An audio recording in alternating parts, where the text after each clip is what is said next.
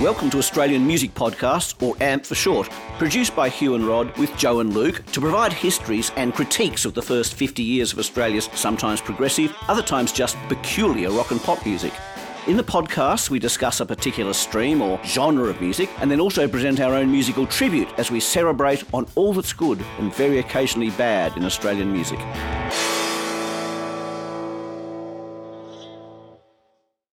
With our look at uh, Australian pop and rock music, especially of the 50s, 60s, 70s, and 80s, we haven't looked at something that's much harder and much darker, and that's heavy rock, heavy metal, hard rock. It came out here from England.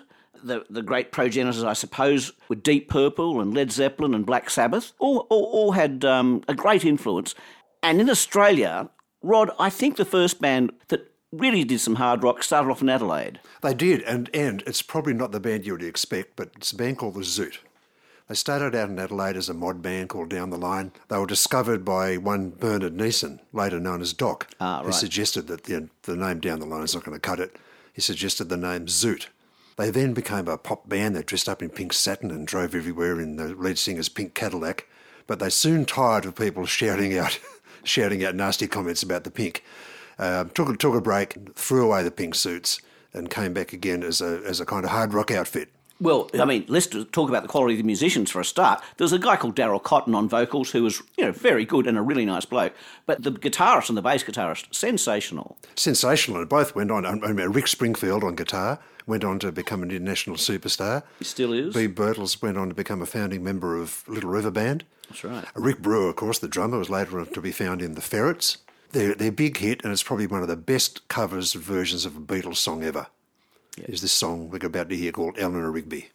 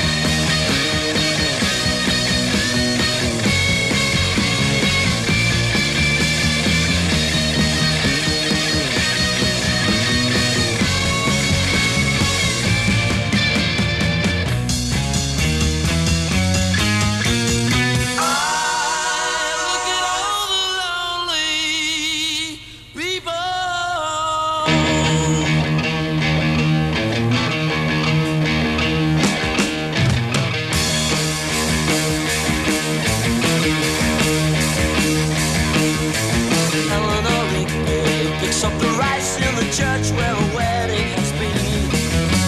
Lives a tree waits at the window, wearing a face that she keeps in a jar by the door. Who is it for? All the lonely people.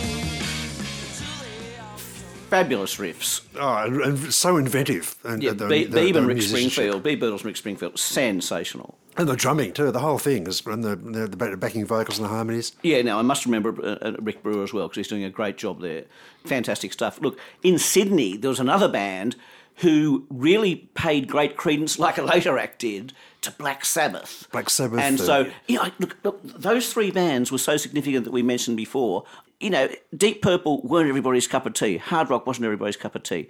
But this band, very influenced by Black Sabbath and Deep Purple. And Uriah Heep. Remember? Ah, people Uriah remember Heep. Uriah Heep? Very heavy, very humble.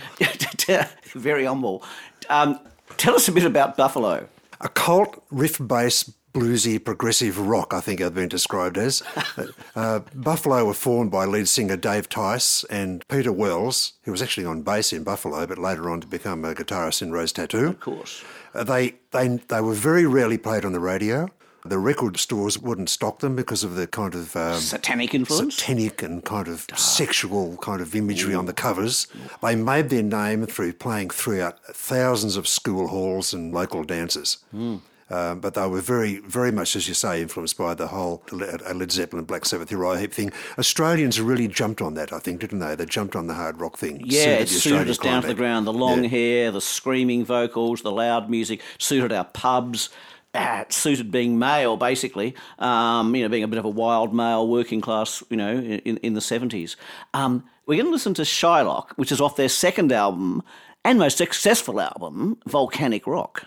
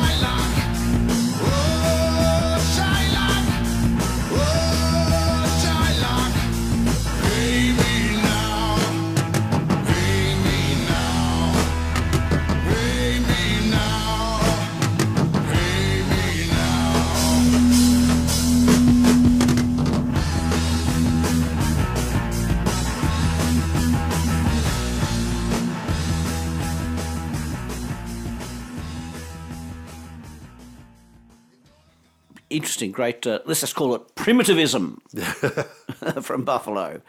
And there's a bit of a, a segue there also to our next band, Rod. Rose Tattoo. Yeah, because Peter Wells was in Buffalo, but not playing guitar. And he was in Rose Tattoo as the lead guitarist and slide the lead guitarist. The very yeah, famous yeah. slide guitar. Well, you know, it was a real great part of their sound, the Tats, was Peter Wells' Oh, it, was, it was an essential part of their sound. There's an amazing sort of street level heavy blues slide guitar.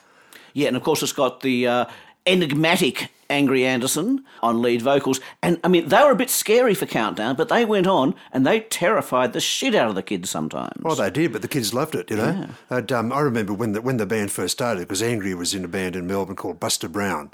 Came up to Sydney, uh, hooked up with some people, and said, "I'm forming a band called Rose Tattoo. To be in the band, it was compulsory to have a tattoo. Oh, that's why I didn't. That's why I didn't join them. They didn't want a keyboard player anyway. Who'd want a keyboard player a, With a tattoo. yeah, that's right. now, listen, their big hit was Bad Boy for Love, but today we're going to listen to. Rock and roll outlaw.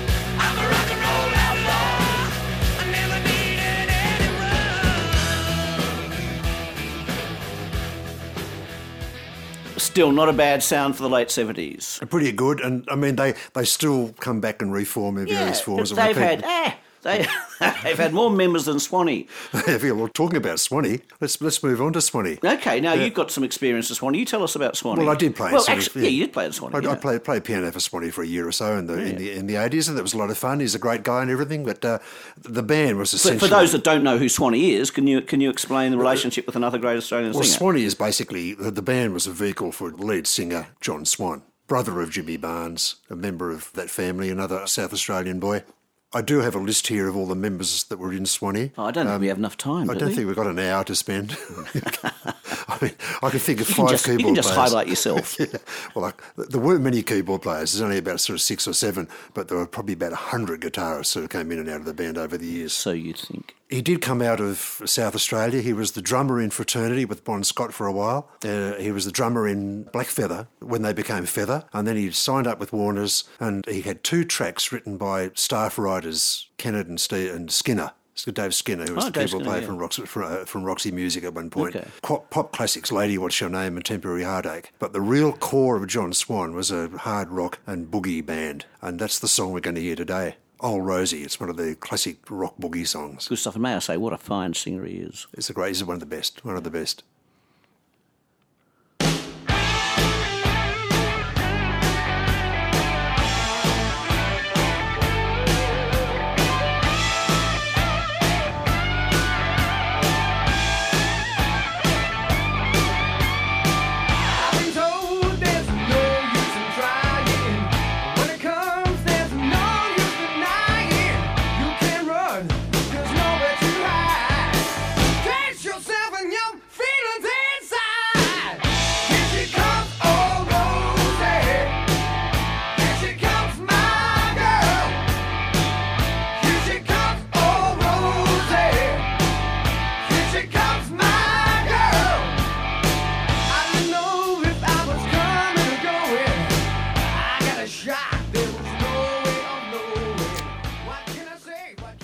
Suppose it's only natural that we listen to his brother.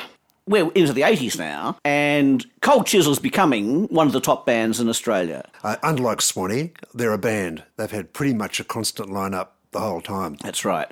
Good songs, two good vocalists, you know, great instrumentalists. Good songwriters. And Don Walker remains one of the uh, best documenters of the Australian culture. Look, the thing about John Swan and Jimmy Barnes, you know, when they grew up in, in, in such rough circumstances, Led Zeppelin w- w- was the music they listened to, and, and the same for their, their whole generation, but, but particularly Led Zeppelin was huge. So their live performances, early performances, were littered with things like versions of, you know, rock and roll off Led Zeppelin 4 and stuff like that. So Zeppo was a huge influence, and boy, can't you tell on Jimmy Barnes's voice how Robert Plant yeah. influenced him early. I mean, you know, Jimmy can scream like nobody else in Australian music. Yeah, some people think it's not good, but you know, f- fair enough. He's a screamer, best screamer we have. And what's this song? Well, the song we're going to listen to is a song called "You've Got Nothing I Want." They, they had a, they had a very bad time in America with the record company. People hated them. The record company treated them like shit.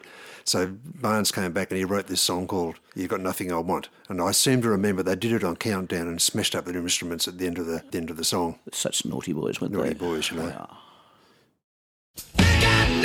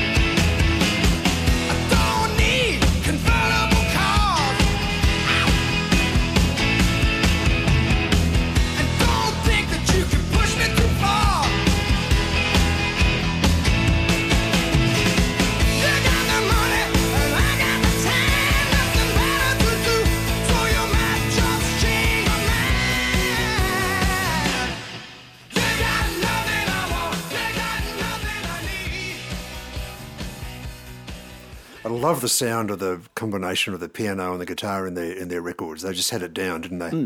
How did this sneak into our podcast on heavy rock, by the way? Piano and heavy rock? Piano. Well, I do remember a friend of mine was playing keyboards for another hard rock band who's not mentioned here today called hmm. Boss, hmm. and they were playing at a bikie turnout, and they introduced him to one of the bikies, and there's a keyboard player, and the bikie goes, "Keyboards don't come to soft cock with me." Excellent, says it all. But Says Don Walker could rock. I've got to say, Don Walker rocks. Don Walker rocks indeed. What um, what's next on our list? Hell's Bells. By Acca Dacca. Well, there's a bit of a story here because Bon died. Maybe you know a bit of the album was done back in black, but Brian Johnson joined. So this is the first big single by Brian Johnson. It is indeed. Brian Johnson um, was in a band called Geordie, I think, before that. That's right. Now, people think still think of him as the new singer in ACDC, but he's been in there for nearly 40 years when you think about it. Oh, he's a good singer too. You know, he's not Al Bon, but uh, he's a bloody good singer. Of course, one of the great symbols of rock music is used in this song. And what's that, Rod? The bell. That The huge big bell. Gong. Is it a gong or a bell? It's a 2,000 pound, 2,000 ton bell from Leicester, England or something. I think they must have gone out on location and sampled it. Hell's bell. Hell's bells.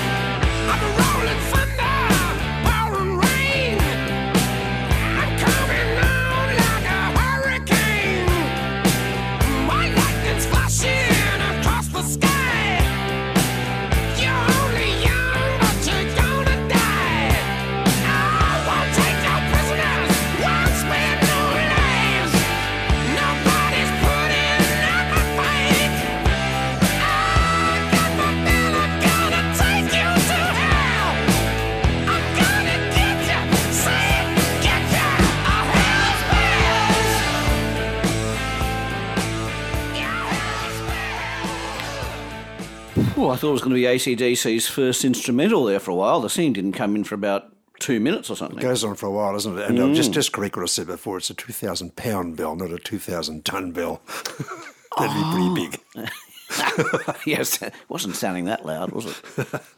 okay, now we're going to go to a band from Newcastle. Moving on to the 80s, uh, late 80s, early 90s, right, really. yeah, the 90s, is it? Wow. Boy, time flies when you're in a hard rock band. Now, this guy called Dave Gleeson, and uh, the gu- guitarist I remember, uh, Grant Walmsley, at the beginning, they've been going through lots of permutations over their over the decades and over their various reformations. That's right. And, you know, like, fantastic pub band. And I suppose we can also say, like we did of Chisel, are they really a hard rock band? Well, they're really just a really loud rock and roll band. Rock and roll pop band. But but in the early days, apparently they played at the Kardomah Cafe in 1990. Hey, hey, hey. We know the Kardomah Cafe well. Yeah, we'll talk about that later. And uh, the, the Newcastle crowd came down. The guys from Newey came down and their followers, and they had a huge fight with the, with the Sydney followers, and the, the people were carried out on stretchers from the Kardomah Cafe. Their biggest hit was a song called Better, which you hear on the radio all the time. So we won't play that now. We're going to play, play a song called um, FRC, What does it stand for? Fat, Rich, Censored. Oh, Fat Rich Censored. Let's have a listen to Fat Rich Censored, FRC.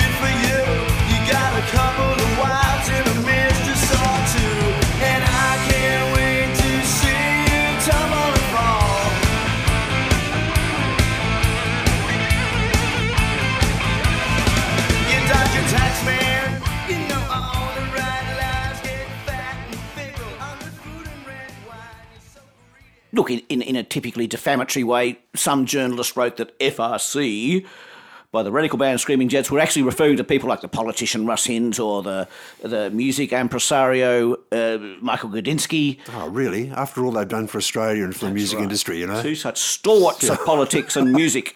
They made Australia great again. Now, um, we've got now a, a, a band that really summarises all the influences on hard rock or heavy metal, and that's Wolfmother, Andrew Stockdale. Now, I suppose back when they first started, they were relatively stable with, um, you know, Chris Ross and Miles Heskett. Uh, they, they were in the band for about four years, but after that, it's just, you know, rent a drummer, you know, Well, that's right, rent a and, bass and, and it was it was the classic three piece rock rock lineup, really. Yeah. But but, uh, but as you say, it's now become more of a vehicle for Andrew Stockdale. who- Oh, and, and he's bloody good too. yeah, I- it, it, he definitely does it very well. He does wear his influences on his sleeve a bit. you but, bet. but it's good to see hard rock Yeah. sort of surviving, someone revitalising that sound. you know. But you know, again, as we said at the beginning, Australian hard rock was really directly influenced by those bands we mentioned before. You know, of course it was Led Zeppelin, but Wolfmother especially, Black Bloody Sabbath, uh, Deep Bloody Purple, and who was your favourite? And Uriah. Uriah. Uriah Heep and the boys. Yeah, the humble. Okay, let's have a listen to White Unicorn by Wolfmother.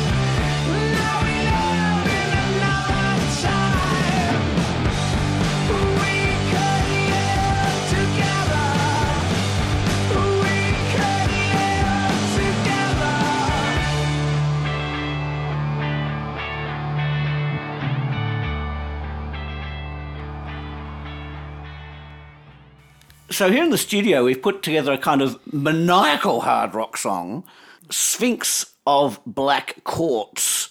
Rod screaming vocals. Joe, me, Damien, Luke. There's a cast of thousands on this to get one of the greatest rock sounds, hard rock sounds ever produced in Australia. Well, actually, that's not right. Anyway, the lyrics are very special. Uh, we had a help from a, a guy called Pangram Parsons. So have a look at the website later, have a look at the lyrics, and have a listen to the sound. Sphinx of Black Quartz.